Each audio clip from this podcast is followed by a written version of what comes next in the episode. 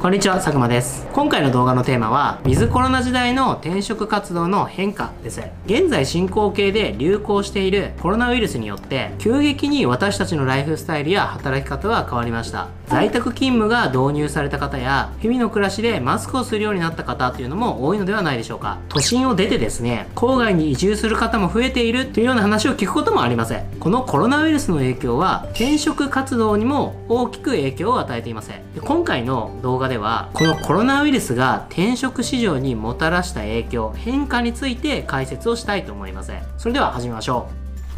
ウィズコロナ時代の転職活動において解説すると言っておきながら最初にこんなこと言うのはおかしいかもしれませんが転職活動の基本的な構造本質的な部分というのは変わってないんですね。で企業が中途採用する目的というのは自社の事業を成長させたりより伸ばすために行うものでこれは変わってないです。また転職活動を行う個人から見ても何のために転職をするのか年収なのか仕事内容なのかそういった転職活動の軸転職理由が最も重要であるということはこれも何ら変わっていません。そして面接や書類選考そういった選考の目的というのはその求人を行う企業と求職者の要望をすり合わせるためのものでマッチングするためのものなんだということも変わっていないです。コロナによって変わっていることっていうのももちろん多くあるんですけれどもこうした転職活動の本質的な部分というのは変わっていないんだよということを忘れないでおきましょう。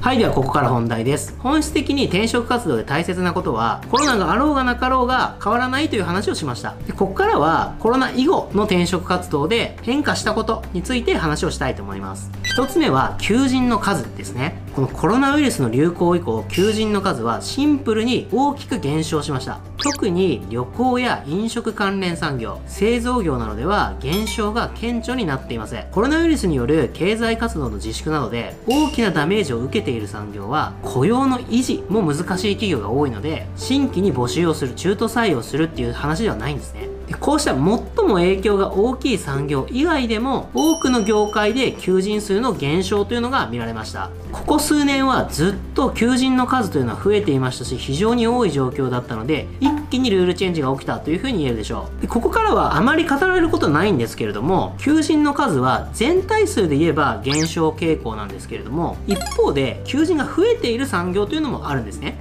例えばコロナによってデリバリーのサービスを使った方も多いんじゃないかなと思うんですがそうしたデリバリーのサービスを提供している企業や配達員の方などは求人の数というのがすごく増えていません。他にも EC 関連の事業者やオンラインで何かサービスを提供している事業者というのは積極的に社員を募集していますコロナの影響がネガティブになっているわけではなくむしろ追い風になっていて業績を飛躍的に伸ばしているのでそれに合わせて従業員も募集していますコロナウイルスが転職活動に与えた変化の2つ目は選考の難易度です。先ほどの求人の数が減っているっていうのと、まあ、解雇だったり雇い止めに遭ってしまっている方の数が増えているっていうのも影響していますが、まあ、これはつまり求人倍率ですね。これが影響しているんですけれどもコロナ以後の転職活動においては簡単に言ってしまうと難易度が非常に上がっているっていうことですね。この数年は景気が良く人手不足の企業が多かったので多くの企業が積極的に中途採用を行っていました。人人員不足で事業運営がままならないっていう会社も多かったので応募の資格を低めにした未経験者や第二新卒と言われる若手人材をターゲットにした求人も多くありました。転職活動をしている人の中には複数内定をもらって比較して転職先を決めるということもしやすかったと思います。それが最近では一変してるんですね。今まで多かった未経験者や第二新卒をターゲットとした求人が大きく減少していません。そのためこうした年代の転職活動の難易度は大きく上がってるんですね。さらにスキルや経験のある経験者をターゲットにした求人というのは数自体は残ってはいるものの今までよりも選考のハードルが非常に上がっているので書類選考や面接の通過率が著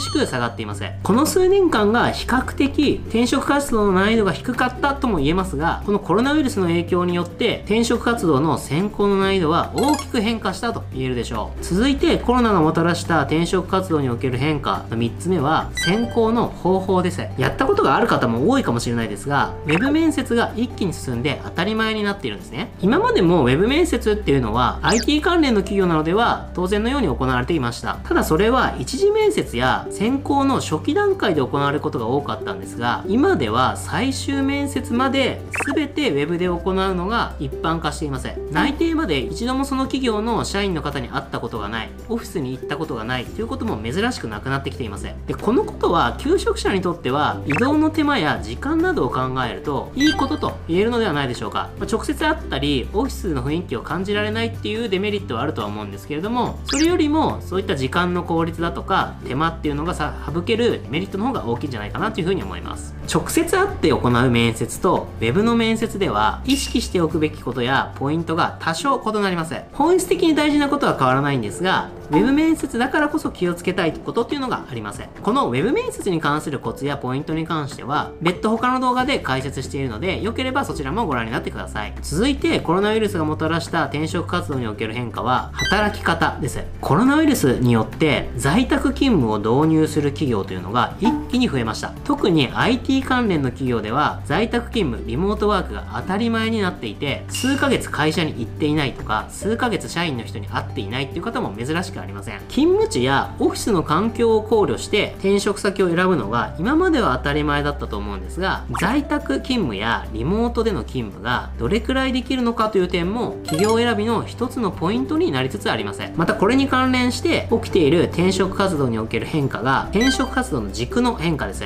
在宅勤務やリモートワークが浸透していることで求職者の転職活動の軸にも変化が生まれています。仕事内容や年収などの条件が大切であることはもちろん変わっていないんですけれどもそれ以外にどれくらいリモートワークや在宅勤務が許容されるのかどのぐらい柔軟な働き方ができるのかというのが新しい転職活動の軸として当たり前になってきていません。そうした在宅勤務を前提に居住地を郊外や地方に移したりライフスタイルを考え直すきっかけにもなっているようです。また求職者が企業を見る基準としてそうしたウイルスなど危機に対する対応をどの程度行っている企業なのかという視点も生まれてきているように思います。はいこの動画ではウィズコロナ時代の転職活動での変化について話をしました。冒頭にも述べたようにウィズコロナの時代においても転職活動の本質的な部分は変わりません。しかしその手法や取り巻く環境には大きな変化がありません。でこうした変化を嘆いていても何も始まらないのでポジティブにチャンスと捉えて積極的に対応していけばより良いキャリアを得られる可能性が高まるんじゃないでしょうか。このチャンネルではキャリアや転職に関する情報を定期的に発信していますいつか転職したいとかより良いキャリアに興味があるという方はぜひチャンネル登録をお願いしますそれではまた別の動画でお会いしましょう。ありがとうございました。